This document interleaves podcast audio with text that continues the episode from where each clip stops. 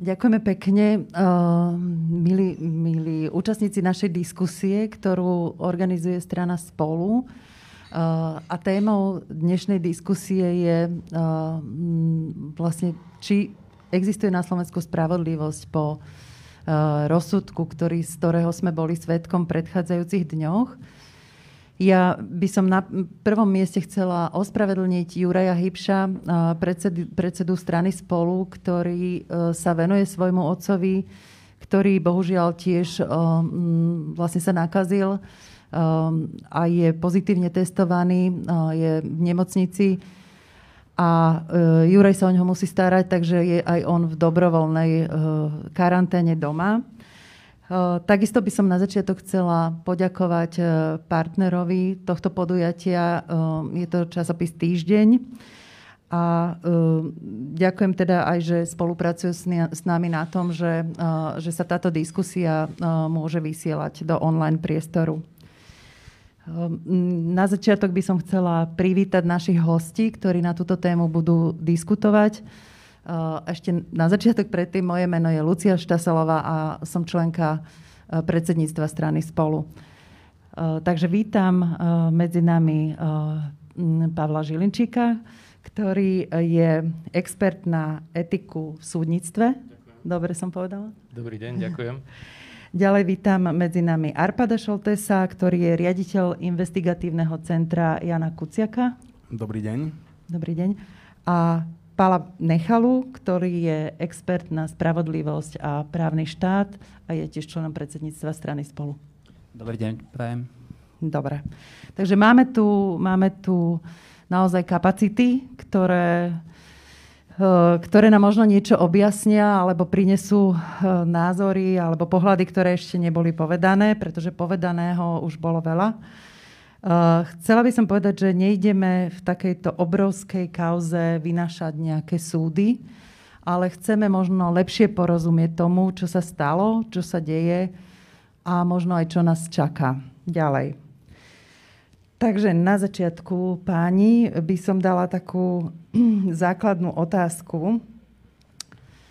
Čo to, čo sa teraz udialo, znamená pre Slovensko? Kto prvý? Môžem Pána. prípadne začať. Všetci sme určite chceli, aby nastala spravodlivosť, aby boli odsúdení páchatelia, nielen vraždy, ale aj objednávateľia.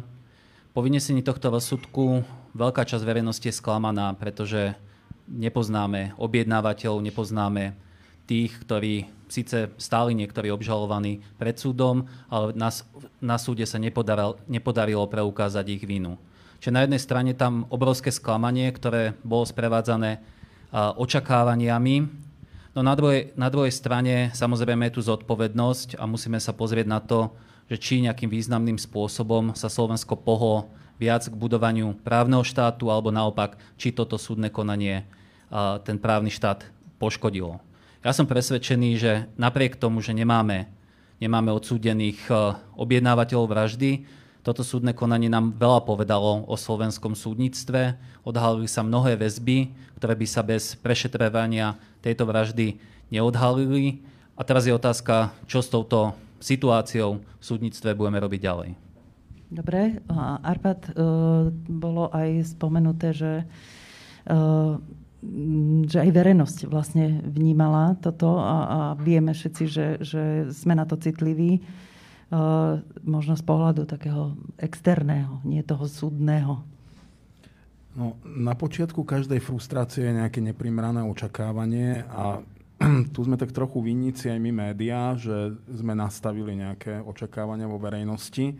Možno ani nie len tým, čo sme publikovali, ale možno skôr tým, tým čo sme dostatočne nezdôrazňovali a nevysvetľovali a nepublikovali, že to, že my sme presvedčení o tom, že niekto niečo spáchal, to naozaj neznamená, že existuje dostatok dôvodov na to, aby ho súd poslal neviem, na 25 rokov za mreže.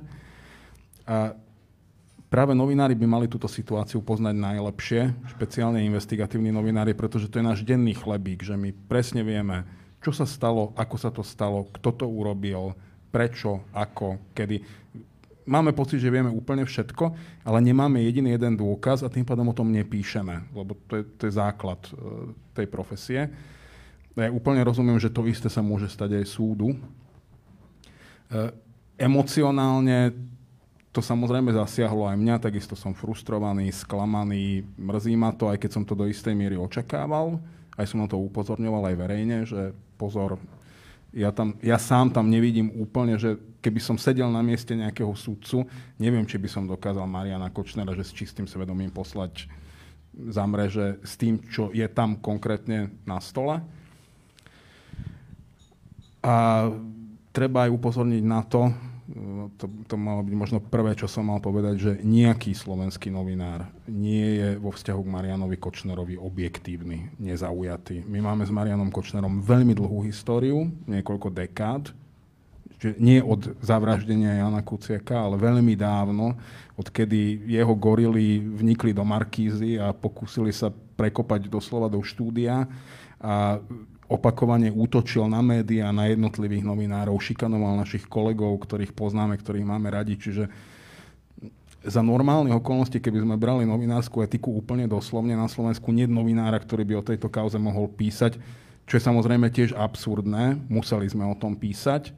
A tiež sme len ľudia a budeme sa musieť z tejto situácie poučiť, zobrať si z toho naozaj možno nejaké, vytvoriť nejaké nové normy na takéto absurdné situácie alebo neriešiteľné situácie. Ale toto bola klasická dilema. Písať, nepísať.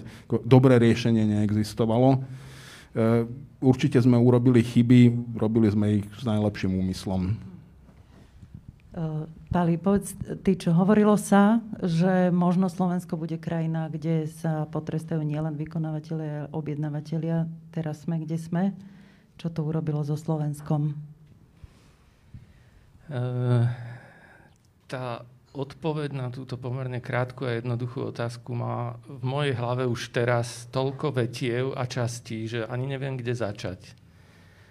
Um, na prvú, ten rozsudok, to bolo viditeľné naprieč celým éterom, veľmi výrazne ako keby prehlbil nedôveru verejnosti k súdom. Nebolo to len tak zrazu. Dôvera verejnosti k súdom na Slovensku je nízka. Najnižšia, alebo druhá najnižšia v Európe a to má svoje príčiny. Do toho stavu, kedy podľa môjho názoru sa začalo v súdnictve veľa vecí diať. Niektorí aktéri, ktorí tam nikdy ani nemali byť, odišli a postupne ich odchádzalo viac. A čoraz viac ľudí signalizovalo, že síce pomaly a neskoro, ale niečo sa mení, tak do tejto situácie vpálil rozsudok, ktorý prekvapil veľa ľudí.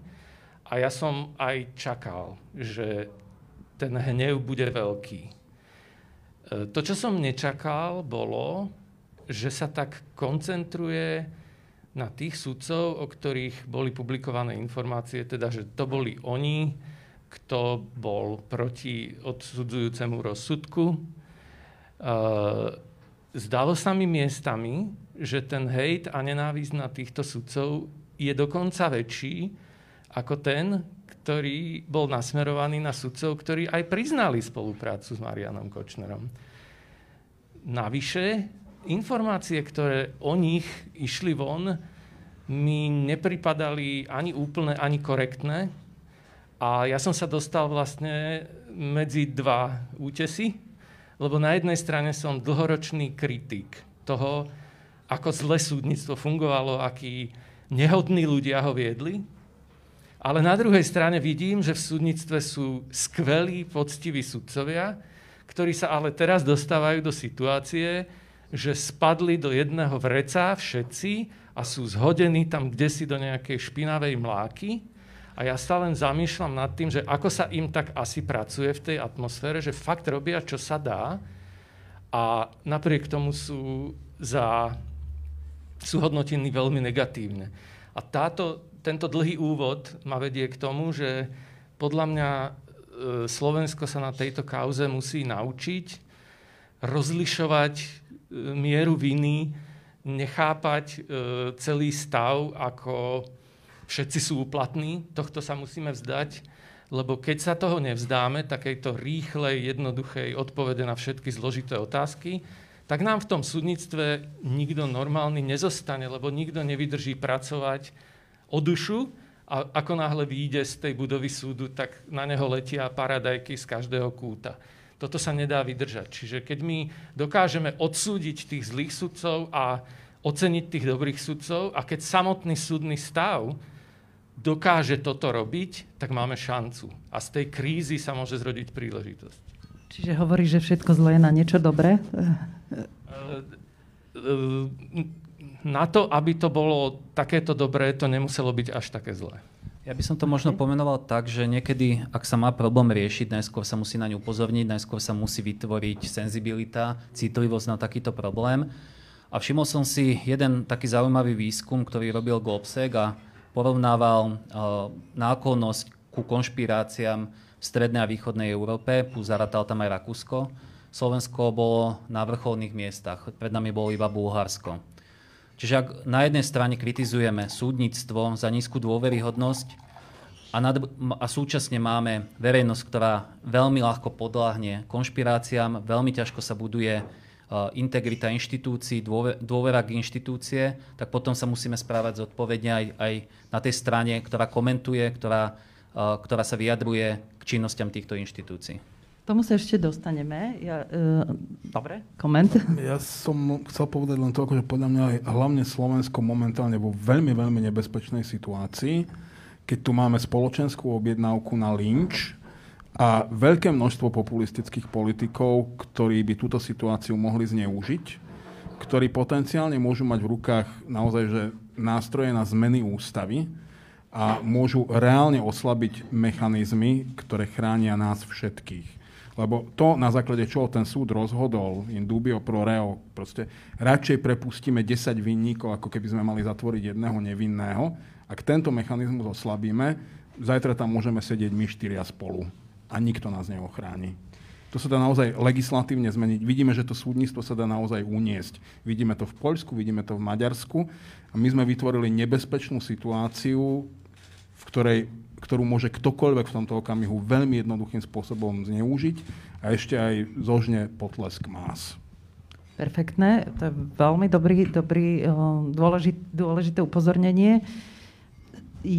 Je to ale, stojí to za to, aby sme sa učili práve na tomto prípade? Práve na tomto takto senzitívnom a takto, by som povedala, e, sledovanom a, a emocionálne vypetom prípade? Lebo zaznelo to tu, že Pálo povedal, že, že čo z toho môžeme vyťažiť je, aby sme sa poučili a aby sme začali rozumieť možno aj procesom, aby sme začali rozumieť súdnictvu, aby sme začali aj rozlišovať a rozumieť, čo to je právo, čo to je spravodlivosť, že možno teraz bolo rozhodnuté podľa práva, ale myslíme si, že spravodlivosti ešte nebolo učinené za dosť. Čiže stojí to za to, aby sme práve tu sa učili? Áno. Uh, ja si myslím, že my sme nemali voľbu. My keby sme mali voľbu, tak určite si vyberieme menej bolestnú a menej tragickú cestu. Uh, ani si nemyslím, že sa teraz všetci hrnieme do toho, ako sa na tom ideme učiť. Jednoducho sme dostali obrovskú facku ako spoločnosť. Zistili sme, že nemáme jasno v základných veciach, že uh, máme zanedbaných toľko oblastí. Teraz sa sústreduje tá, tá pozornosť, to svetlo na súd, ale spomeňme si, ako začalo to vyšetrovanie. Kto bol pri kormidle vtedy, keď sa diali tie prvotné úkony? Na prokuratúre, špeciálnej prokuratúre, je doteraz E, šéfom človek, o ktorom som si prečítal toľko negatívnych informácií, že si neviem predstaviť, akú asi kultúru pracoviska on nastavil na tej špeciálnej prokuratúre. Čo sa tam asi tak očakávalo, keď je zrejmý jeho pomer e, vybavovaných vecí a podaných obžalôb vo vážnych veciach.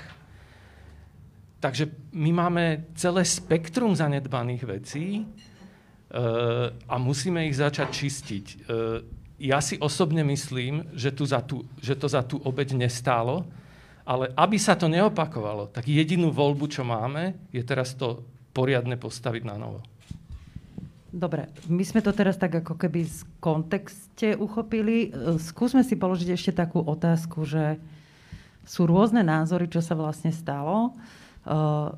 Domnievate sa, že, sa, že niekde nastali chyby? Aj, a, a ak áno, tak kto urobil tie chyby? Bola to prokuratúra, bola to polícia? Ty si spomenul, že v akej atmosfére teda sa začalo ten celý proces. Kde boli chyby? Vidíme ich? No určite k niektorým chybám došlo. Asi nie sme pripravení na to, aby sme robili podrobnú analýzu jednotlivých chýb. To určite nie. Ale ja by som sa pristavil pri jednej, ktorá sa ukazuje ako veľmi, veľmi silná. A to je, to je to, že nemáme do dnešného dňa písomné vyhotovenie rozsudku. V takejto emblematickej kauze sudcovia mohli očakávať, že automaticky po vynísení rozsudku prídu rôzne interpretácie.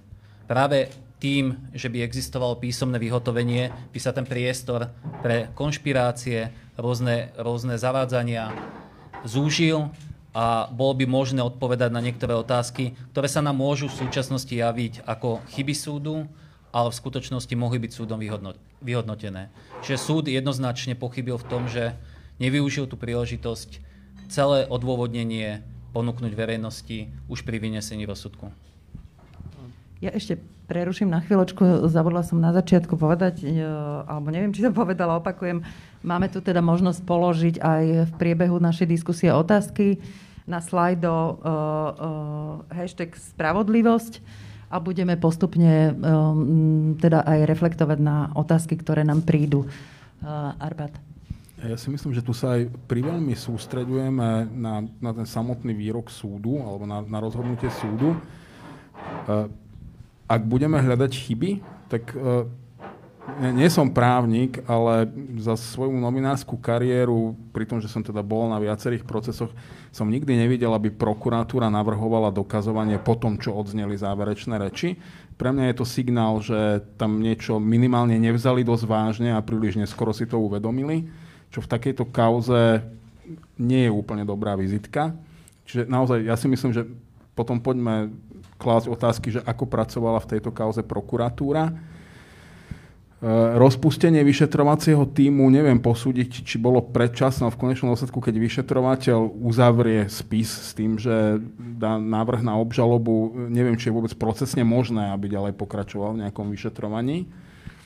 Toto sú presne tie drobné technické detaily, ktoré si verejnosť neuvedomuje, ale súhlasím s tým, že to vyšetrovanie vôbec začalo v nejakej, v nejakej situácii, keď nikto z nás neveril, že tú vraždu niekedy niekto vôbec bude chcieť objasniť. Momentálne máme aspoň odsúdených vrahov a stále nemáme ukončený proces, pretože je jasné, že táto vec skončí na najvyššom súde a dnes nikto nevie predpovedať, ako dopadne. E, ja si myslím, že tam možno, že práve aj ten obrovský verejný tlak, ktorý sme vyvíjali, aj ten mohol byť kontraproduktívny. Každý sa snažil tú kauzu ukončiť čím skôr.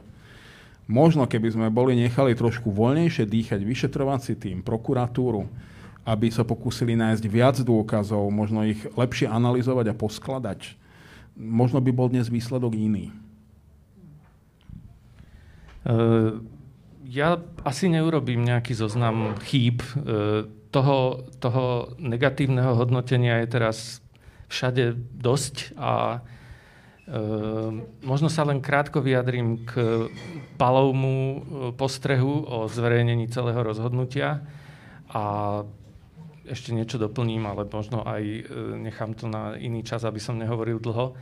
Ja sa tomu, že tej otázke, že kedy má byť zverejnené rozhodnutie, venujem kvôli tomu už dlho, že sú dva názory na to, či má sudca komentovať svoje rozhodnutie, alebo e, to radšej nemá robiť. V Česku je pomerne bežné, že sa sudca postaví e, na tlačovú konferenciu, odpoveda na otázky. E, sú tam niektorí z ústavného súdu sudcovia alebo aj z iných, ktorí to robia. Uh, veľmi významný právnik americký James Molitern hovorí, že to nie je dobré. Že sudca povie maličkú vec inak a vyvolá pochybnosť. A čo my nechceme, je pochybnosť o nejakom rozhodnutí súdu vyvolaná len malým nuancovým posunom. A on hovorí, že ideálne je, aby sudca nemusel hovoriť nič a aby za neho hovorilo úplné, zrozumiteľné a presvedčivé rozhodnutie. A teraz o tomto už dlho na Slovensku debatujeme, či je to možné, či to je technicky možné, či sa doručuje stranám, či je to možné hneď rozdať. A toto prebieha a ja rozumiem, že v tejto kauze by bolo super, keby sme všetci dostali hneď vypracované rozhodnutie. Iba neviem, či na Slovensku v trestnej veci na Všeobecnom súde sa to deje alebo dialo, či by toto bol nejaký prvý precedens. A e,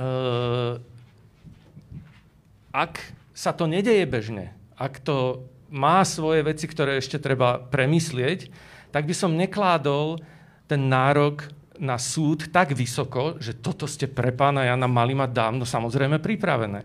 Doplním to tým, že ja som si vypočul celé viac ako 3 hodiny trvajúce odôvodnenie. Toto je niečo absolútne niebežné.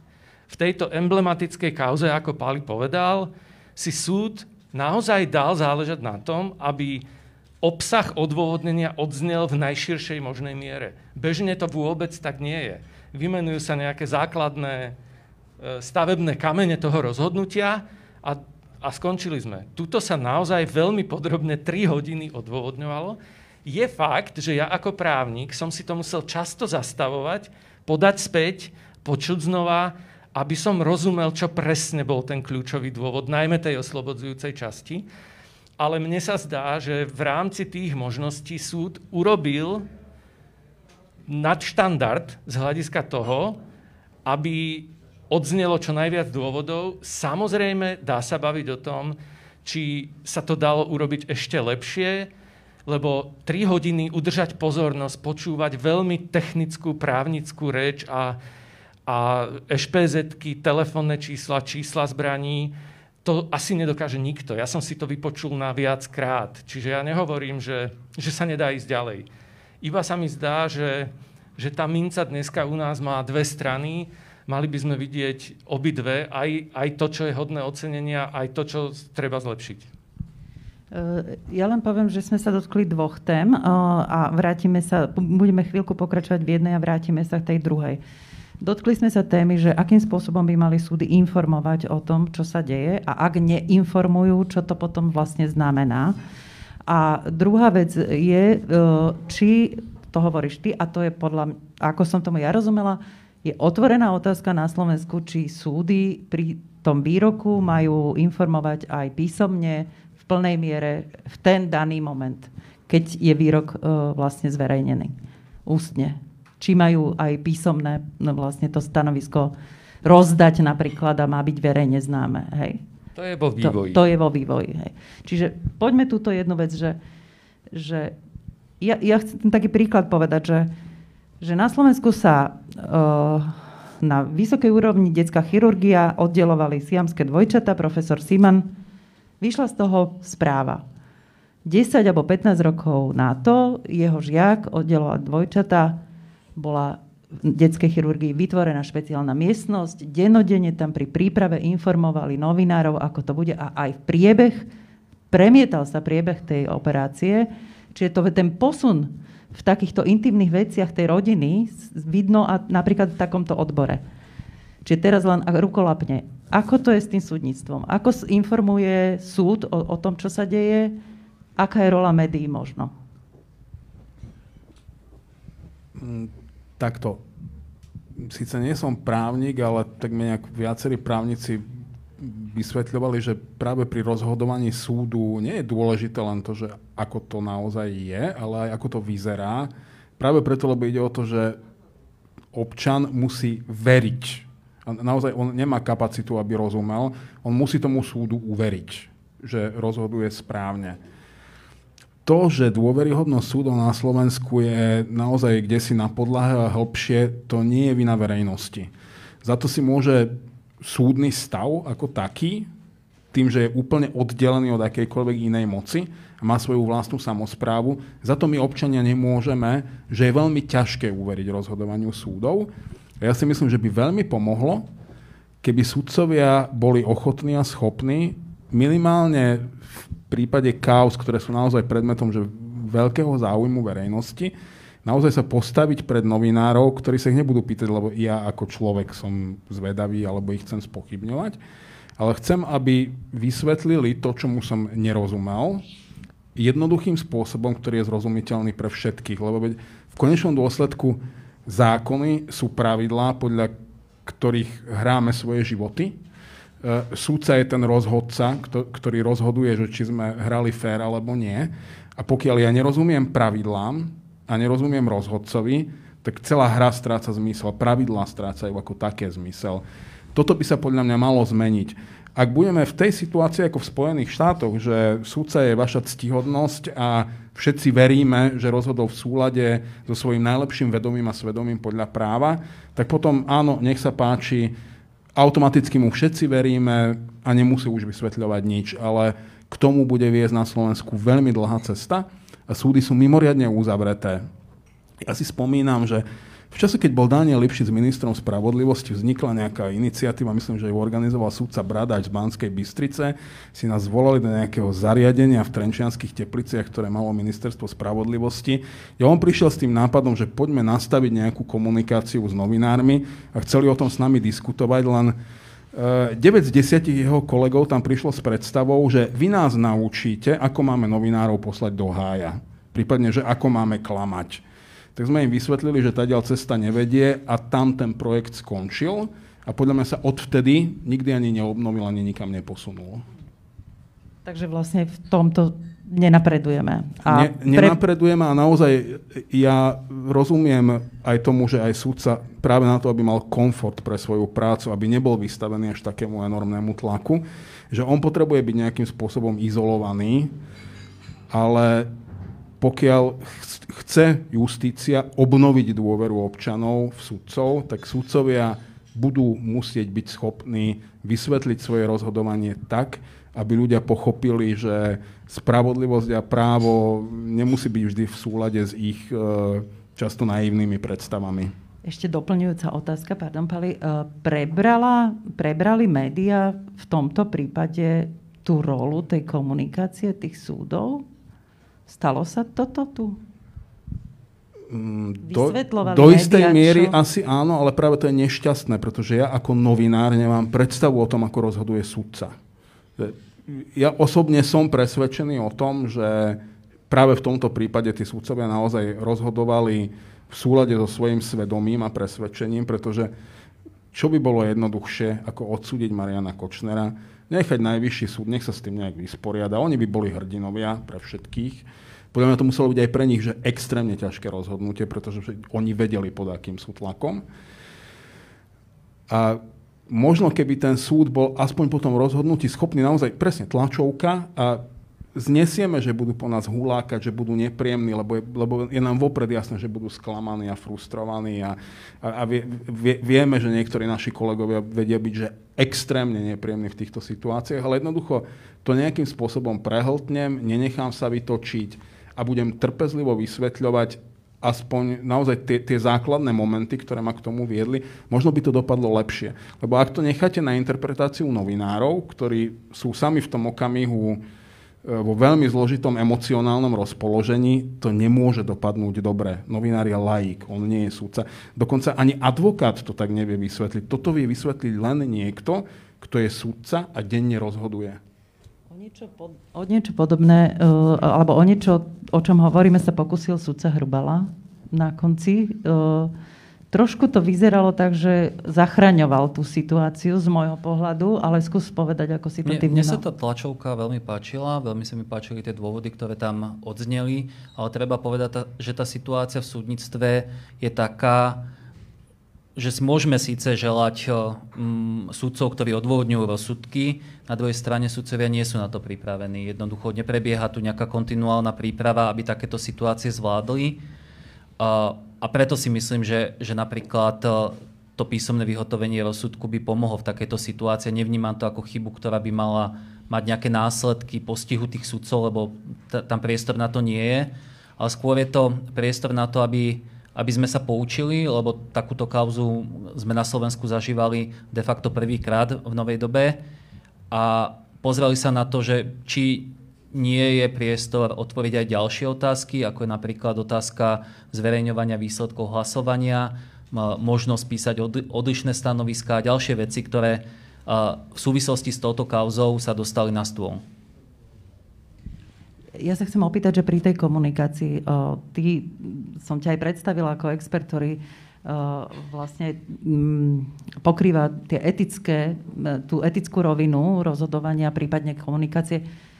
Sú tam nejaké obmedzenia alebo rámce, ktoré už by nemali tí sudcovia prekračovať? Ako, kde je tam tá, ten etický rozmer, že odkiaľ pokiaľ vlastne ten sudca by mohol informovať? Prípadne prípadne možno aj rola tých novinárov, odkiaľ pokiaľ tí novinári vlastne. To je obrovská, veľká téma na samostatnú debatu. E, zase neviem, z ktorej strany to začať a preto to začnem tak trochu ne, neštandardne. Ja keď som bol pozvaný do tejto diskusie, a vedel som, teda dozvedel som sa, že okrem týždňa a relácie pod lampou, v ktorej už som vystupoval, je spoluorganizátorom aj strana spolu. Tak síce tu vystupujem ako človek, čo sa venuje odborným otázkam sudcovskej profesijnej etiky a advokátskej etiky a integrity tých stavov, ale súčasne som členom súdnej rady. A ja som sa pýtal sám seba, či ja ako člen súdnej rady vlastne tu môžem byť a či tu môžem hovoriť. A čo tu, môžem, radi, že si čo tu. tu môžem hovoriť? A ja som to poctivo niekoľko hodín riešil a nakoniec som to vyriešil na takých niekoľkých pilieroch, tu, to moje e, prijatie toho pozvania. Jeden bol, že e, súdna rada sa skladá aj zo zástupcov nominantov politických strán. Čiže nie je to súdny orgán zložený len zo súdcov, to je podľa mňa dôležité, že tá interakcia medzi politickou a súdnou mocou sa deje práve tam. Druhé bolo, že každý uvidí, keďže je to online, čo hovorím a môže ma kritizovať, môže mi povedať, že to bolo nevhodné a ja sa možno poučím, niečo sa dozviem. A tretie bolo, že samozrejme si dám pozor, aby som tu nevynášal súdy, aby som neporušil prezumpciu neviny, keďže som v tom orgáne. A na týchto troch uh, princípoch som si postavil svoju účasť. A teraz to je taká dlhá odpoveď k tomu, že čo, vlast, čo vlastne, uh, kde sú tie hranice. Tie hranice, tak ako som povedal, u nás nemáme jasne nalinkované.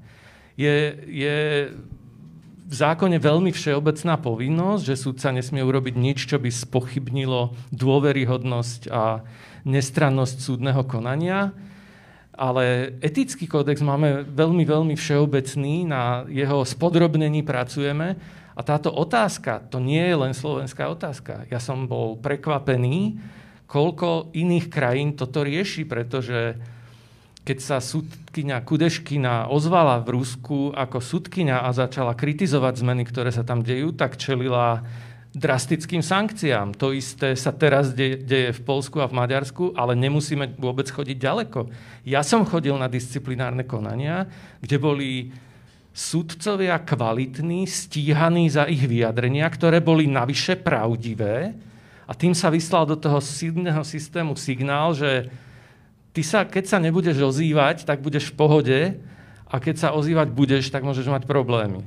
A toto dedičstvo si ešte nesieme. Čiže na jednej strane tu máme dedičstvo takého, čo Česi volajú, že e, justičné mlčení, a to sa ešte s nami vezie, a to, že pokiaľ môže ísť, pokiaľ ešte môže dovysvetľovať, komentovať dianie, to sa len snažíme nejak e, kresliť a dizajnovať. E, tu asi skončím krátkou vsúkou keď sme mali naposledy vypočutie kandidátov na disciplinárnych sudcov, prišiel tam advokát, e, ktorého meno môžem povedať, keďže sa to nahrávalo a verejne vysielalo William Karas.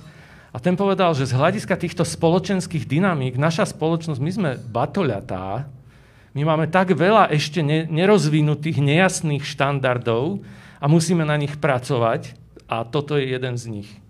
tento, tento aspekt slobody prejavu sudcu. A musíme, doplňujúca otázka, musíme sa k ním prepracovať samostatne, individuálne, nemôžeme sa inšpirovať niekde, kde niečo funguje.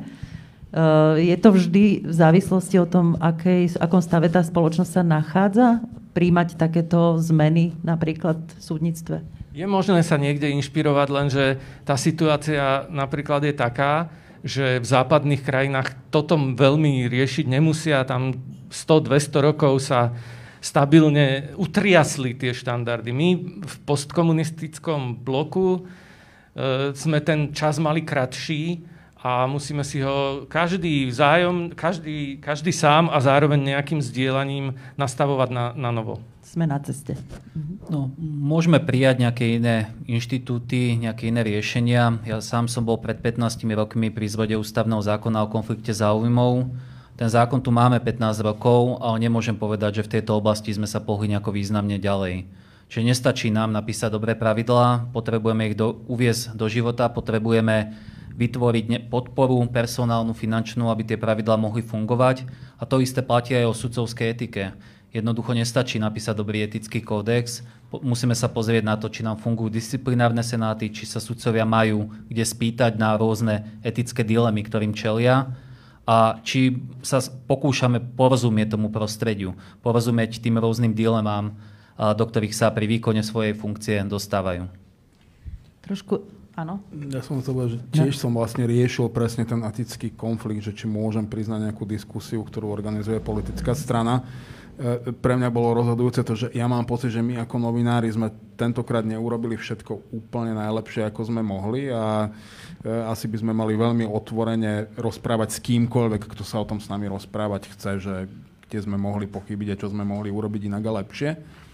Ale a zároveň, ale to je možno profesionálna deformácia, ako novinár si myslím, že vždy je lepšie komunikovať, ako nekomunikovať. Že toto by malo platiť aj pre súdcov, Rozumiem, že súdca z pozície súdcu by sa k mnohým veciam nemal verejne vyjadrovať. Ako súkromná osoba áno, ako súdca nie. Ale my tu teraz hovoríme o, o tom, aby bol schopný vysvetliť svoje vlastné rozhodnutie. Tam si neviem predstaviť, kde môže vzniknúť vôbec etický problém. Pretože on rozhodol, rozhodol verejne, pojednávanie bolo verejné, všetci ho videli, sledovali. A len občan nemá bežný občan, naozaj ani, ani vzdelaný človek, že lekár, nemá kapacitu úplne na to, aby rozumel, že prečo súdca rozhodol, ako rozhodol. A keď vyniesiem rozhodnutie, o ktorom vopred viem, že bude nepopulárne, že bude pre mnohých sklamaním, alebo bude nečakané, prekvapujúce v akomkoľvek ohľade, podľa mňa by som mal byť schopný zrozumiteľným, jednoduchým jazykom vysvetliť, že prečo som rozhodol takto. A pomohlo by to aj verejnosti, aj tomu sudcovi, myslím si, že obom stranám, že by to len zvyšovalo dôveru. Možno nie je problém ani, že by neboli schopní, ale možno nie sú pripravení práve na tie, na tie médiá, na tie nasledujúce otázky, konfrontácie, tie očakávania, ktoré tie médiá reprezentujú. Čiže možno je toto aj jeden z problémov. Nehovorím, že Zlé jazyky hovoria, že mnohí sudcovia nie sú pripravení ani na svoju sudcovskú prácu, ale to určite nebol prípad tohto Senátu. Pre mňa je desivé práve to, že máme tu troch sudcov, že s vynikajúcou povesťou, s tou najlepšou, akú si vieme predstaviť, úplne dôveryhodných. A stačí jedno nepopulárne rozhodnutie a davy ich kameňujú. Pre, pre mňa to, to, toto je z tohoto najhoršie, čo som si z toho odniesol. Tú komunikáciu sa snažili sudcovia nejakým spôsobom nastaviť v čase, prišli s konceptom hovorcov. Mm, z môjho pohľadu tento koncept nepriniesol to, čo sa od toho očakávalo. To komentovanie a vysvetovanie rozsudkov je viac formalistické, technokratické a neprináša tú emóciu, neprináša to poznanie prípadu. Čiže toto vie zastúpiť jedine ten sudca, ktorý prípad rozhoduje. Eh, máme tu vlastne dve interpretácie alebo dve, dva tábory eh, o tom, že, že čo znamená tento výsledok. Eh, sudca Hrubala vlastne s plnou váhou svojou sa postavil za, za, za toto rozhodnutie. Na druhej strane Jan Mázák spochybňuje toto rozhodnutie. Bez ohľadu na to, že tu máme takéto dva tábory a samozrejme potom máme ešte rôzne ľudové interpretácie, ale, ale toto sú tie autority, ktoré trošku polarizujú teda ten e, vzťah k tomu, čo sa stalo.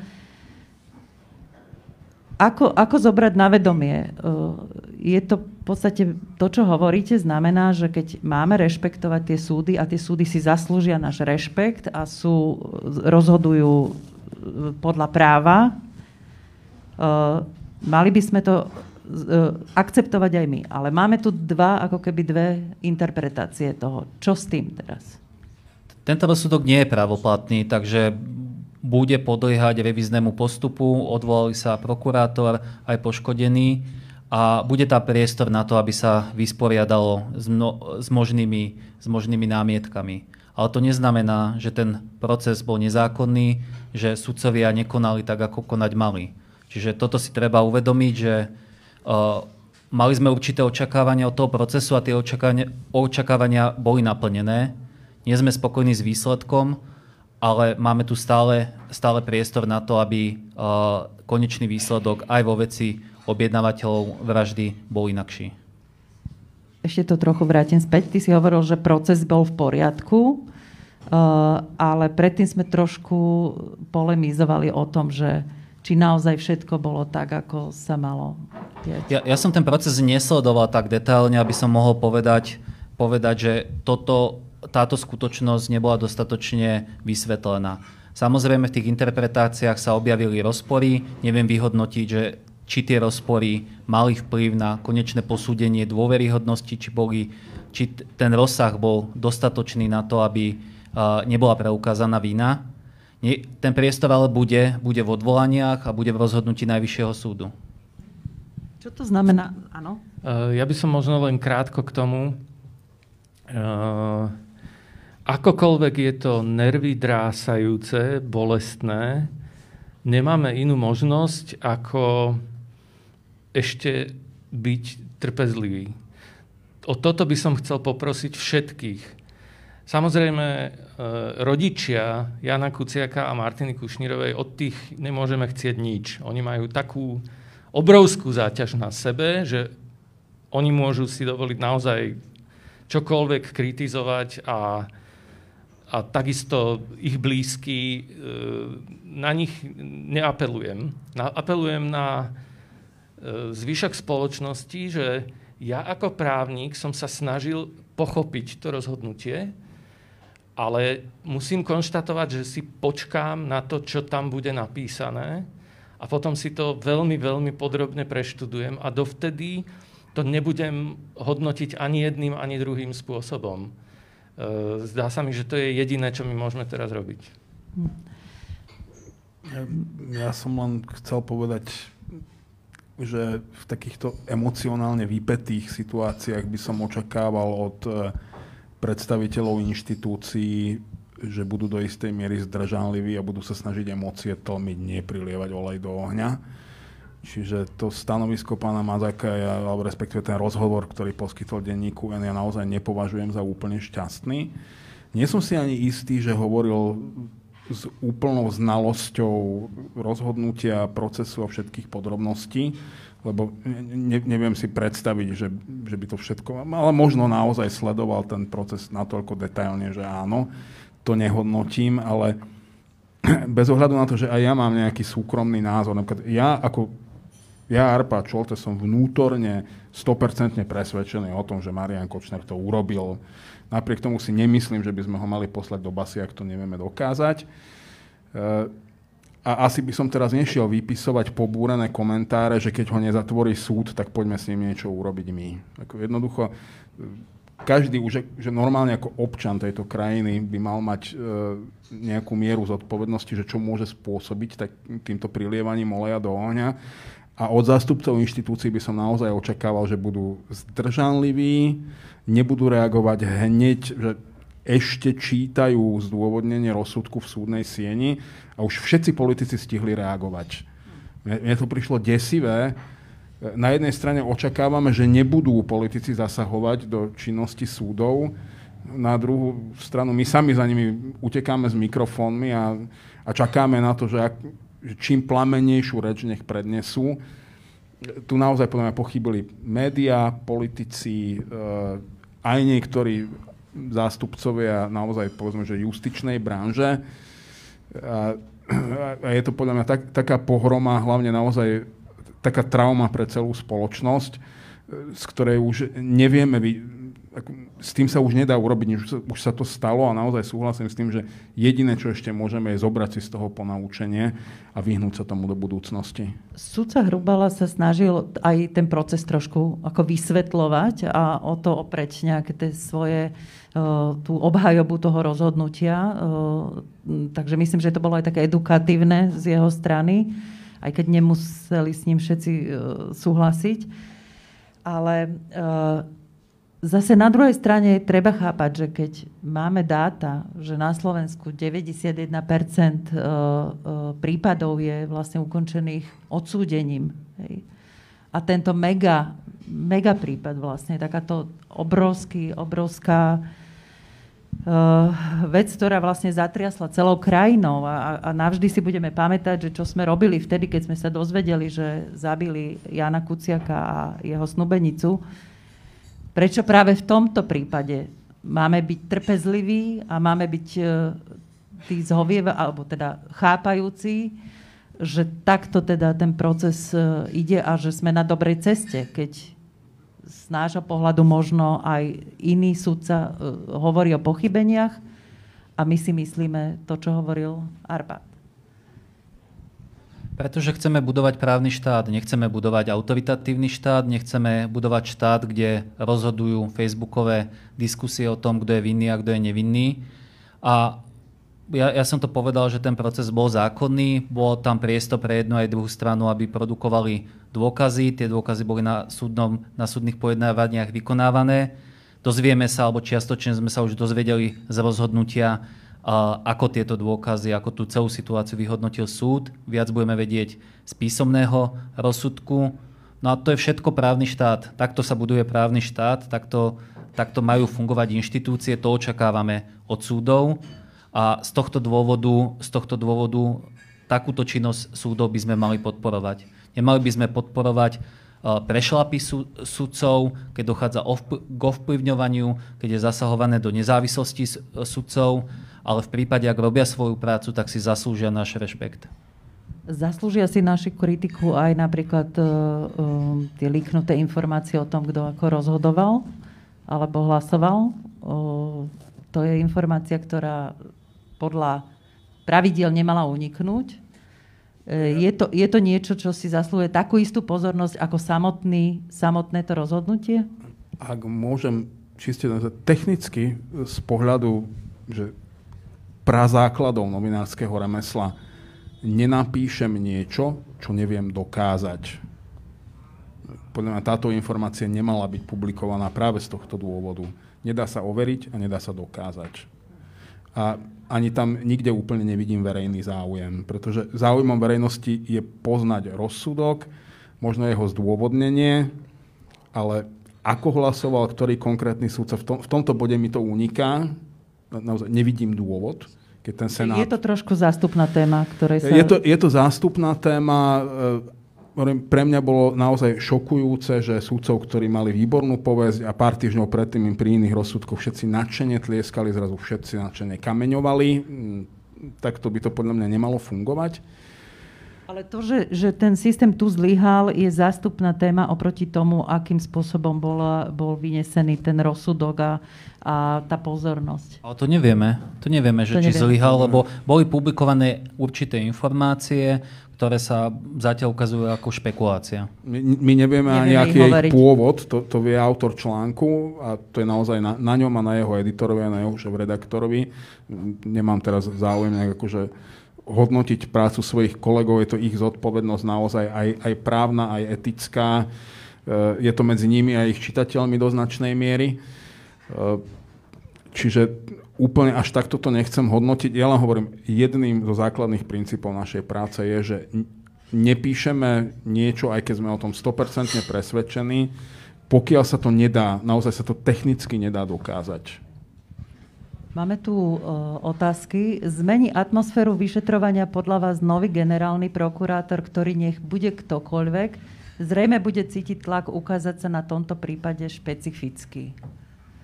Je to teda predpoklad, že generálny prokurátor bude chcieť aj nový ktokoľvek, bude chcieť sa nejako vyhraniť voči tomuto prípadu. Čo si myslíte? Ako, uh, zmení niečo to Zmení asi, atmosféru vyšetrovania? To asi závisí od toho, kto bude ten generálny prokurátor a to dnes naozaj netušíme, toto nie je ani len hypotetická otázka. No, vyšetrovanie je ukončené v tomto prípade, čiže ne, neviem, neviem, čo konkrétne sa má na mysli. V tom konaní na Najvyššom súde samozrejme bude konať aj prokuratúra. Nepredpokladám, že priamo generálny prokurátor nejakým spôsobom bude do toho zasahovať, čiže nespájal by som tieto dve témy. A ja, ak môžem, tak ja očakávam niečo iné. Ja očakávam to, že ak sa dozvieme o dôvodoch oslobodzujúceho rozhodnutia a inštitúcie budú e, rozoberať, čo ešte ďalej robiť, takže to budú robiť najpoctivejšie, ako sa dá.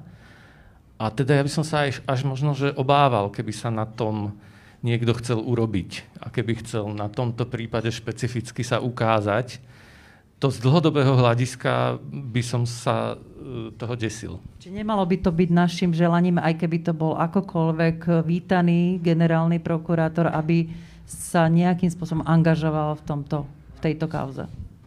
Celý justičný systém je na to, aby nezákonné konanie bolo potrestané primerane. K tomuto by sme mali smerovať, nie k e, ukázať sa. Mňa inak celkom vydesila tá informácia, som tú štatistiku nejak nevidel, nezachytil. Spomínala, že 91% prípadov na Slovensku končilo odsúdením. A ja neviem, to je dobré? Lebo, to práve neviem. Lebo viacerí právnici, aj prokurátori a advokáti mi vysvetľovali, že ako je tu nastavený systém, nie pri týchto veľkých kauzách, ale pri tých bežných malých, že vyšetrovateľ niečo dostane na stôl a možno mám pocit, že by za tým ešte mohol byť nejaký že jemný tlak, tak on znesie obvinenie, nech sa s tým prokurátor vyrovná. Prokurátor si povie, že no, keď to obvinil, ja to obžalujem, však nech sa s tým súd vyrovná. Na tom prvostupňovom súde si súdca povie, že však ho obvinili, obžalovali, ja ho odsúdim, nech sa s tým vyšší súd vyrovná. A vyšší súd si povie, že však to prešlo všetkými inštanciami, ja to potvrdím. A že na Slovensku s pravdepodobnosťou blízkou istote sedí pomerne veľa ľudí vo výkone trestu, ktorí naozaj neurobili nič, len ich zomlel systém. Čiže už aj tak možno nemáme úplne dobre nastavené všetky mechanizmy a ešte ich chceme oslabovať. Ja som to nepoužívala ako, je to dobré, ale že v takomto kontexte sa nám práve v tej najväčšej a najhorúcejšej kauze udeje presne niečo opačné. Že nie v dobrom systéme asi by sme to mali vnímať ako, že to je pozitívna správa a že od dnes už nebude také vysoké percento, hej, ale trošku to len ako priťahujem za vlasy, ja, ale takto som to myslela. Ja som netrpezlivo sa hlásil, eh, aby som prípadne ešte ponúkol inú interpretáciu, lebo tá, ktorú Arpi ponúkol, je, je naozaj pre mňa hrozivá a nemyslím si, že to takto funguje. To, čo by som vytkol tomu systému, je možno naopak prílišná opatrnosť na tých prvých stupňoch. Opatrnosť v tom zmysle, že podľa informácií, ktoré ja mám z niektorých oddelení policajného zboru a z niektorých prokuratúr, neúspešná obžaloba znamená niečo ako černý puntík, nejaké také mínus v hodnotení. Takže tie orgány činné v trestnom konaní si dávajú sakra bacha, aby som to neprehral, aby som nemal zlé hodnotenie, lebo na čo som to podával, keď mi to súd zamietol. A toto vedie k tomu, že tam v podstate idú vo veľkej miere skoro jasné veci, a to číslo 91% skončí odsúdením, ak som to dobre pochopil, je dôsledkom toho, že sa na súd posúvajú veci, ktoré už naozaj, že není moc o čom. A naopak, také veci, ktoré sú veľmi komplikované, ekonomická kriminalita, politická korupcia, kde síce by sa dalo tam do toho ísť, ale ja neviem, či by som to vyhral a preto neviem, či to podám a preto to radšej nepodám a skutok sa nestal, alebo skutok nie je trestným činom. Toto je vlastne úplne iná interpretácia toho čísla 91, ku ktorej som skôr dostával podklady ja. Čiže nemám e, sociologický prieskum a dáta na to, aby som svoje e, tvrdenia podložil, ale skôr by som premýšľal na Slovensku o tom, že či náhodou nie je priestor v tom, aby tých oslobodzujúcich rozsudkov v podaných veciach bolo viac a aby o tej vine nerozhodoval prokurátor alebo policajt, ale aby o nej naozaj rozhodoval súd, aj keď nie sme presvedčení o tom, že to je na 100% tak. Môžem potvrdiť tieto slova. Pri trestných činoch korupcie tá štatistika hovorí približne o 46% prípadov, kedy prokurátora rozhodne o obžalbe. Čiže potom samozrejme ten, ten počet rozsudkov potvrdzujúcich je veľmi vysoký, okolo 80-90%, ale menej ako polovica prípadov sa na ten súd dostane a to je samozrejme priestor pre interpretáciu, to je samozrejme priestor pre ovplyvňovanie a súhlasím s tým, že, že viac by prospelo celému systému prejednávanie takýchto prípadov pred súdom, kde môže aj verejnosť vyhodnocovať silu dôkazov. Zdá sa, že rôzne profesné skupiny v systéme spravodlivosti vidia vec diametrálne odlišne. E, ale áno, určite aj, aj táto interpretácia je možná. Navyše v konečnom dôsledku jedna nevylučuje druhú. Že v tých kauzách, kde ide o, o drobný zločin a bezvýznamných ľudí, ktorí majú advokátov ex ofo, ich ten systém úplne v pohode zomelie a sú opred jasné. A tam, kde je to komplikované, to nikto ani nejde skúšať. Ja len doplním uh, také moje dlhodobé pozorovanie. Uh, dneska, dneska inak taká poznámka na okraj. Ja som v súdnom systéme bol a som vnímaný ako skoro škodná, že ja len kritizujem, strieľam do nich, stále mi niečo vadí, stále hovorím o korupcii a o neetickom správaní. Dneska si pripadám ako obhajca súdneho systému a trochu ma to samého prekvapilo, ale je to dôsledok toho, že sa snažím pozerať na tú situáciu, aká tu vznikla. Že verejný lynč na dobrých sudcov je tragická chyba, ktorú nesmieme robiť ďalej už naozaj ani milimeter. A preto teda dneska e, vystupujem tak, že upozorňujem skôr na iné možné pohľady na tú vec. A a pri tomto rozohnenom prejave som zabudol otázku. Uh, nebola otázka, si si zobral slovo, Aha. ale vlastne nadvezuješ na to, čo povedal Arpad na začiatku, že je to veľmi výbušná, nebezpečná situácia, ktorá keď tá kritika pre, presiahne určitú hranicu, môže vytvoriť tlak na zmenu, zmenu systému, ktorý nemusí viesť k pozitívnym zmenám. A pri tom, ako si mi pomohla, ma napadla tá pointa, ku ktorej som smeroval. A ja sledujem slovenské súdnictvo veľmi, veľmi intenzívne, zhruba od roku 1998. V rokoch 2000 až 2005 som sa spolupodielal na obhajobe niektorých disciplinárne stíhaných súdcov. A naozaj môžem povedať, že ten vývoj z hľadiska toho, ako môžeme dôverovať súdnictvu, sa pomaly mení k lepšiemu. To, že to, to, že to teraz dostalo takýto zásek a to, že nás to takto šokovalo, nič nemení na tom, že v tých veciach, o akých Arpi hovoril, že v tých, kde nie je záujem silného hráča, nie je záujem politického aktéra zakryť svoje korupčné správanie, ale ide o tie bežné veci, tak tam si myslím, že prístup k spravodlivosti a šanca na spravodlivý rozsudok sa zvyšuje v čase. Obrovský problém ale do tohoto môjho obhajobného postavenia vniesla situácia s akciou Búrka a s akciou Hmla, pretože v žiadnej krajine Európy, a ja neviem či sveta, nedošlo k situácii, že za jeden deň zoberú 13 sudcov a začnú ich vyšetrovať z korupčnej trestnej činnosti. Opakujem vetu Tomáša Nemečka, kam prídem, lebo je strašne zásadná. Áno, aj v Čechách sme mali úplatných sudcov a áno, boli odsúdení, len ich bolo za 30 rokov menej ako na Slovensku minulú stredu. To povedal v tom čase. A, a ja, musím, ja musím povedať teda po tej obhajobe aj to, že ten obrovský balvan roboty, čo je ešte pred nami, na to, aby ten pocit spravodlivého rozhodnutia naozaj išiel aj viditeľne, nie len neviditeľne dopredu, ale aj viditeľne, to si vyžaduje zreflektovať to, čo sa stalo. My sa tu ako keby sme urobili za Harabinom takú hrubú čiaru a už sa vlastne ani nepozeráme, že kto mu pomáhal, prečo bol taký mocný, kto mu slúžil, kto za neho robil špinavú prácu. My sme sa s týmto absolútne nevyrovnali a ja sa bojím, že kým to neurobíme, tak sa budeme len pomaličky plačkať hore a dole dva kroky vpred a tri dozadu. A jednoducho tuto zase musím povedať, že kritiku si slovenské súdnictvo v plnej miere zaslúžilo za to, že dovolilo, aby takáto systémová časť súdneho systému fungovala e, podľa tých informácií, ktoré máme, úplne naopak, ako mala.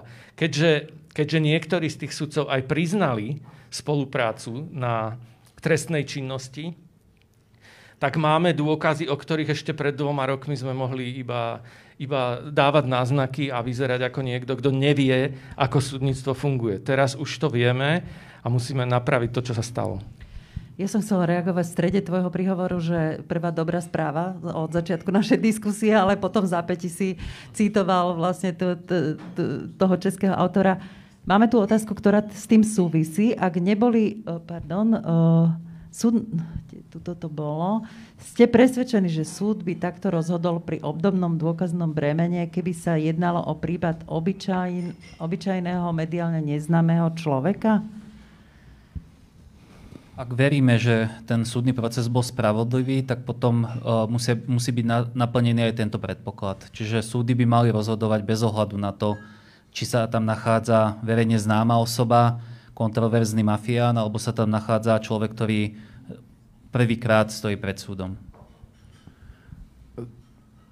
Toto je naozaj veľmi hypotetická otázka, ale pripúsme, že aj súdca je človek. A práve keď je to čestný človek a berie, berie svoje povolanie naozaj vážne, ja si viem predstaviť, že pri tom neuveriteľnom verejnom tlaku a všeobecnom volaní po línči. Ja naozaj súhlasím, že e, nie, je len tragické, keď linčujú čestných súdcov. Ani toho Kočnera nemôžeme chcieť linčovať. Aj on si zaslúži spravodlivosť. Keby som bol ja súdca pod týmto tlakom, ja si viem predstaviť, že ani sám pred sebou by som nechcel mať pocit, že som ho linčoval na základe objednávky davu a možno by som niektorým svojim pochybnostiam pripisoval väčšiu váhu ako v inom analogickom prípade. To by bolo ľudské. A Technicky by to asi bolo pochybenie, ale podľa mňa oveľa menšie, ako keby ho odsúdili s tým, že by nemali sami vo vnútri absolútne 100% istotu, že si ten trest zaslúži. My sme pred diskusiou Pali disk- eh, hovorili, rozprávali sa a ty si taký výrok povedal, že, že ale sme v takom stave, že možno možno e, jednoducho jeden omyl a 10 neomylných rozhodnutí by bol lepší v prospech fungujúceho systému. Skús to vysvetliť trošku. Skúsim to dať e, do toho kontextu, ako, ako som to myslel.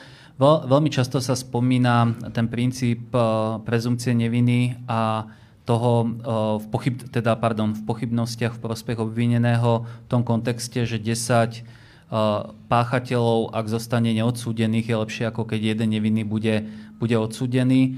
A ja som to dával do kontextu toho, že čo sa stalo s týmto rozsudkom v porovnaní s celým systémom. Že ak by bol odsudzujúci rozsudok, tak problémy v súdnictve by boli rovnaké. Ten jeden rozsudok síce pobúril verejnosť a má nejaké dopady na diskusiu, kvalitu diskusie, ale tie problémy v súdnictve stále sú.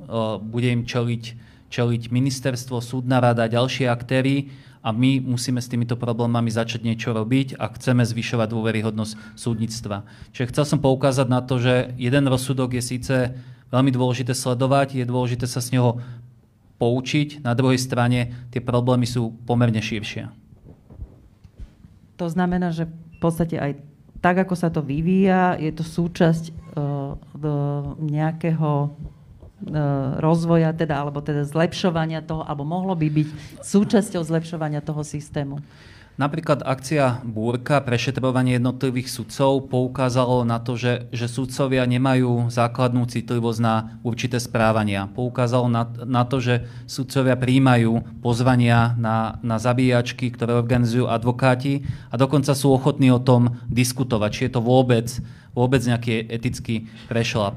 Mnoho etických dilem nie je zodpovedaných a chýbajú aj inštrumenty, nástroje na to, ako by sa mohli tieto etické dilemy zodpovedať. Čiže posúva sa ten systém minimálne v tom slova zmysle, že začína sa diskutovať o problémoch. Tých riešení zatiaľ nie je príliš veľa, nie, nie je o čom diskutovať. Máme tu ešte otázky k tej komunikácii. Súdna moc je síce nezávislá, no predsa ústavne delegovaná občanmi krajiny. Ja ako občan mám právo sa dotazovať súdcov, prečo rozhodli, ako rozhodli. Súhlasíte? Áno, a na to slúži rozsudok.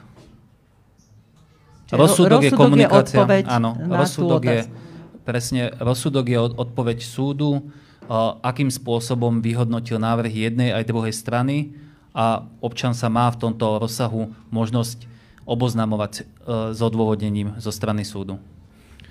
A ja by som to možno e, posunul iba z hľadiska z, e, z formulácie, že podľa mňa ľudia majú právo vedieť, prečo súd rozhodol tak, ako rozhodol. Neformuloval by som to, ja mám právo ísť za sudcom a pýtať sa, ale má právo tú informáciu dostať. Či už to bude z rozsudku, alebo to bude komunikáciou predsedu súdu e, po, ako sme to počuli teraz, e, v miere, v akej predseda súdu to môže urobiť, lebo tu to bolo špecifické to, a to chcem zdôrazniť, že Predseda súdu sám nemohol mať to rozhodnutie predtým, než sa vyhlásilo. On sa nemohol pripraviť niekde v zákulisí, prečítať si ho a urobiť si PowerPointovú prezentáciu, že vážený, takže takto to bolo. On sám ho počul prvýkrát a tak to má byť. Súd, predseda súdu nemá čo vedieť, ako ide súd sa rozhodnúť a opak by bol chybou.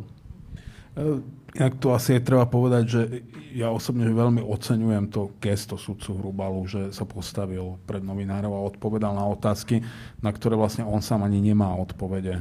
To je asi kľúčové. On nerozhodol v tej veci. E, ak prebehlo všetko tak, ako malo, tak sa to dozvedel zároveň s novinármi, aj rozsudok, aj zároveň s nimi počúval odôvodnenie. E, tak ako aj Pavel poznamenal, že to odôvodnenie bolo dlhé, rozsiahle, zložité, určite na prvý posluch ani najlepší právnici nemali šancu ho online analyzovať a vyhodnocovať. Čiže e, to bolo od neho úžasné gesto a ja si myslím, že toto by malo byť inšpiráciou naozaj pre celú justíciu. Že veď ak si za svojimi rozhodnutiami stojíme, dokážeme ich vysvetliť. Je tu otázka... Uh... Pre mňa bolo, ja idem od spodu, pretože na túto otázku mám odpoveď, keďže som počúvala Adama Valčeka. Pre mňa bola to šokujúca informácia, že prísediaci sudcovia nemali na pojednávaní otázky. Z písma naštudovaný predsedajúci sudca. Nebol, nemalo by sa toto zmeniť? Adam Valček tvrdí, že e, nie je to pravda, že tí sudcovia mali otázky, vzájomne si ich e, nejako ozrejmovali a potom to posunuli vlastne predsedničke Senátu a tá potom položila tú otázku. Čiže, Pali? Len krátko doplním Eh, senáty fungujú rôzne. Niektoré senáty fungujú tak, že otázky kladie každý sudca, aj predsedajúci, aj prísediaci. Iné senáty majú inú prax a je to ich rozhodnutie a je to úplne OK, že počas pojednávania, keď prísediaceho sudcu niečo napadne, nakloní sa k predsedovi Senátu a ten riadi celé pojednávanie a komunikuje a manažuje to pojednávanie takýmto spôsobom. Čiže tá E, informácia, ktorá odznela, a ja to spojím rovno aj s tou informáciou, že ako mohli rozhodovať, keď nemali naštudovaný spis, to sú podľa mňa neférové a nekorektné informácie. Tým pádom ani asi nie je celkom pravda, že ak neboli komunikačné problémy medzi sudcami, tak prečo odročili pojednávanie z augusta? Bohužiaľ tam nemám viac informácií, než to, čo odznelo. Bola potrebná podľa predsedničky Senátu e, dlhšia doba na pokračovanie v porade. Prekvapilo to viacerých. Zároveň viacerí rozumeli, že toto je mega kauza a preto tú poriadkovú lehotu, ktorá je v zákone stanovená, e, predlžila sa, ale ja, ja osobne nemám viac informácií. Samotná otázka krásne ilustruje presne tú netrpezlivosť, o ktorej sme hovorili a presne ten nie veľmi zdravý tlak, ktorému boli vystavení kompletne všetci, od, od operatívcov cez vyšetrovateľa, prokurátora až po súdcov, že poďme to urobiť tak rýchlo, ako sa len dá. E, v niektorých prípadoch je možno lepšie postupovať pomalšie, dôkladnejšie, s väčšou rozvahou a počkať si. Jediný, kto má v tomto naozaj právo na netrpezlivosť, sú, sú rodiny, sú pozostali po Janovi a Martine. Máme poslednú otázku e, k samotnému e, procesu. Bolo dôkazov proti Kočnerovi dosť? Bola chyba predčasne rozpustiť vyšetrovací tým? Trošku sme sa toho len okrajovo dotkli. Neviem, či na to vieme odpovedať. No, vie, vieme povedať na to uh, asi toľko, že rozhoduje o tom jedine súd. Jedine súd môže rozhodnúť o tom, že či dôkazy boli dostatočné na to, aby obžalovaný bol aj odsúdený Môžeme mať na to názor, môžeme v súkromných rozhovoroch polemizovať o, o presvedčivosti tých dôkazov, ale o, v konečnom dôsledku musíme rešpektovať rozhodnutie súdu. Dobre, a tu nám povedzte, že čo urobí, aká je rola toho najvyššieho súdu. Čiže tuto nastupuje teda najvyšší súd? No, v prvom rade prokurátora podá odvolanie, čiže napíše tam tie dôvody, prečo si myslí, že rozhodnutie je nezákonné, kde pochybil ten prvostupňový špecializovaný trestný súd a tieto dôvody odvolania bude potom skúmať o, najvyšší súd a vyhodnotí ich. Či bude pojednávanie alebo rozhodne bez pojednávania, to momentálne nevieme. Som ešte chcel, že či bolo predčasné rozpustenie týmu, no e, čo by robil tým, ktorý ukončil vyšetrovanie. E, nerozumiem, že na čo by ho boli udržiavali dlhšie, lebo naozaj vyšetrovateľ, keď ukončí spis podaním návrhu na obžalobu celá vec prechádza na prokuratúru a tam on už nemá, pokiaľ viem, on už procesne nemá možnosť dodávať ďalšie dôkazy. Čiže skôr si myslím, že či, nebolo unáhle, či nebol unáhlený návrh na podanie obžaloby práve pod tým tlakom, že poďme rýchle, veď už asi máme dosť a uvidíme ešte možnosť toho niečo vyanalizujeme a vyťažíme. Aj prokuratúra sa nemusela možno až tak veľmi ponáhľať s podaním obžaloby na súd, že skôr tam sa unáhlili, lebo to rozpustenie týmu, technikália. A e, áno, teraz bývalý policajný prezident atakuje vyšetrovateľa, že prečo sa zbavoval ostatných kauz. No z logických dôvodov. Vyšetrovanie vraždy bolo natoľko komplikované, komplexné, a vyžadovalo takú koncentráciu, že on naozaj on nemal šancu riešiť všetky tie ostatné veci. A urobil dobre, pretože áno, to sú presne všetky tie búrky a hmly a novinár, všetky tie ostatné akcie, ktoré prebiehajú a sú úspešné a sa vyšetrujú. A tam by si z toho mali možno zobrať ponaučenie, že nie vyprodukovať čo najrýchlejšie výsledok, aby, aby si mohla NAKA robiť adventný kalendár a podobne, že rýchlo, rýchlo, rýchlo, ale, ale radšej naozaj nazhromaždiť všetky dôkazy, až keď mám už 100% istotu, že už sa ani spod zeme nedajú vyhrabať nové dôkazy, dôkazy vtedy ukončiť vec. Lebo ako náhle ju ten vyšetrovateľ raz ukončí, nie som právnik, ale ja mám pocit, že on už ani nemá zákonnú možnosť sa, sa k tomu vrátiť. Neviem, či to už potom snad len cez obnovu konania, alebo ako to funguje. Ja by som s oboma tými otázkami sa teraz choval zdržanlivo a v tej prvej si počkám na, na, na odôvodnenie a až potom to budem hodnotiť. A čo sa týka vyšetrovacieho týmu, e, asi neviem dosť na to, aby som obohatil tento priestor nejakým naozaj rozumným vstupom. Je tam taká možnosť záverečná otázka, čo urobi so stavom súdnictva a dôverou k nemu na Slovensku, ak najvyšší súd zmení rozhodnutie, alebo možno môže byť to rozhodnutie také alebo také, čiže možno obidve tie rozhodnutia, ja či len, potvrdí alebo zmení. Ja len technicky, že on uh, ho buď potvrdí, alebo ho vráti na prvý stupeň aj s názorom, čo má prvostupňový súd inak urobiť. Ten názor je záväzný? Pre ten názor je záväzný a ten súd prvého stupňa sa musí s týmto názorom riadiť.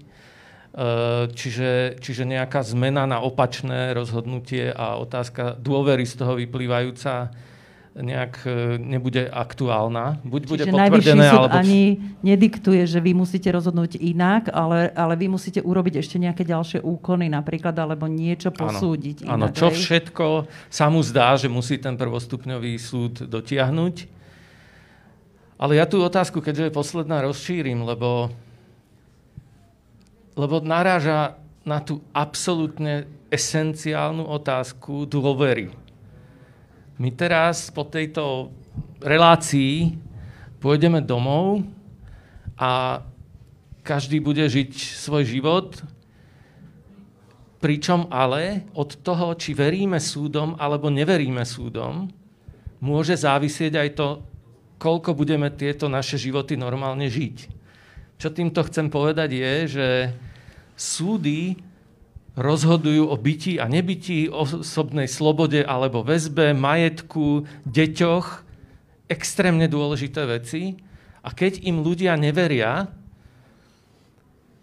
tak sa môže stať ľahko to, čo povedal Arpad na začiatku, že príde nejaký spasiteľ, ktorý povie, že toto celé je zlé a ja zabezpečím, že to bude dobre.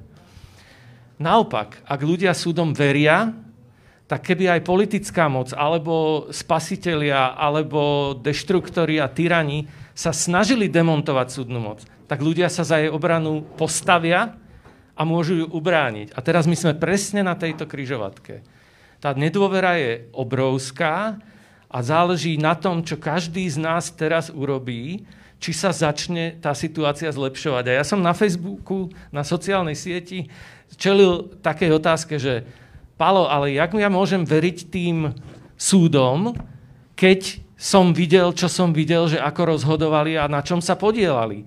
Ja si počkám, kým bude súdnictvo, to bol stále ten komentár, ja si počkám, kým bude súdnictvo očistené a potom mu môžem začať veriť. A ja som tomu oponoval. Sice to má logiku, ale súčasne sa to musí robiť oboje naraz. My čo sme zodpovední za súdnu moc, musíme zabezpečiť, aby bola spravodlivá a aby jej ľudia rozumeli a verili. Ale zároveň verejnosť musí dať šancu tým sudcom, čo sú vnútri dobrí, lebo ak im ju nedá, tak nemajú šancu. Jediný, kto ostane v súdnictve, ak ľudia zaklopnú nad súdnictvom nejaký, nejaký taký pomyselné veko, že s vami sa nebavím, sú tí, ktorým E, nízka dôvera vôbec neprekáža, lebo žijú e, z nelegálnych príjmov a zneužívajú svoju pozíciu v súdnictve na to, aby sa obohatili. Týmto nejaká nízka dôvera nevadí a nebude vadiť. Ďakujeme za posledné slovo asi od teba. Arpi, uh, aké poučenie možno pre novinárov, pre médiá z tohto, z tohto prípadu? To je takto my naozaj od okamihu, keď, keď zavraždili Jana a Martinu, sa nachádzame vo, vo veľmi špecifickej, neštandardnej situácii. Takisto sme ľudia, má, máme emócie e, a to, to, to nie je len ten obrovský hnev a žiaľ, ale to, to je, nie, niekedy je to aj strach a, a rôzne iné faktory. E, my, sa, my sme sa veľmi veľa už naučili. Ja si myslím, že v konečnom dôsledku, že slovenská žurnalistika pri tomto všetkom aj pri tom, ako sme v niektorých veciach pochybili, veľmi vyrástla za ostatné dva roky. A budeme sa musieť aj z týchto chyb poučiť a pokúsiť sa vyrásť ešte viac a, a na budúce byť e, ešte zodpovednejší. E, a aj tak samozrejme budeme robiť chyby, lebo sme ľudia. Čiže tako, ne, ne, asi z, z veľkého zla nevzíde nič naozaj dobré, ale čo nás nezabije, to nás dúfam posilní. Pali, uh, ty si celý život vlastne venuješ transparentnosti a zlepšovaniu vecí v, uh, v súdnictve. Spravodlivosť sú tvoje témy. Čo, uh, čo si myslíš, že by sme si mali zobrať ako poučenie z tejto situácie? To poučenie poznáme. Reakcia uh, na rozsudok v nemeckých novinách Die Welt znela, že Slovensko je mafiánsky štát. Čiže krajina, štát, ktorý funguje ako zločinecká organizácia. My sme sa za ostatné obdobie dozvedeli veľmi veľa o súdnictve, dozvedeli sme sa o zlyhaniach jednotlivcoch, no na druhej strane nemôžeme od našej krajine povedať, že je zločinecká organizácia. Fungujú tu stále kontrolné orgány, funguje tu parlament, funguje tu vláda. Máme množstvo, množstvo problémov, ktoré musíme riešiť, ale nič iné nám nezostáva, ako budovať tieto inštitúcie.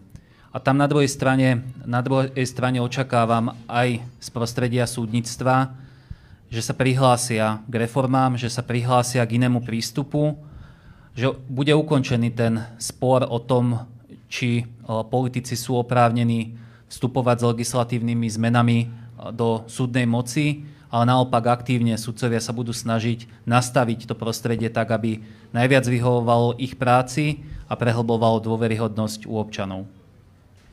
Ďakujem pekne. Ďakujem vám všetkým, ktorí ste nás sledovali. Ďakujem všetkým, ktorí ste prišli. A uh, veľmi pekne ďakujem Pálovi Žilinčíkovi, uh, Arpadovi Šoltesovi a Pálovi Nechalovi. Všetci traja sa venujú transparentnosti, súdnictvu, spravodlivosti, každý zo svojho konca. Ďakujem veľmi pekne. Príjemne. Ďakujeme. Ďakujem.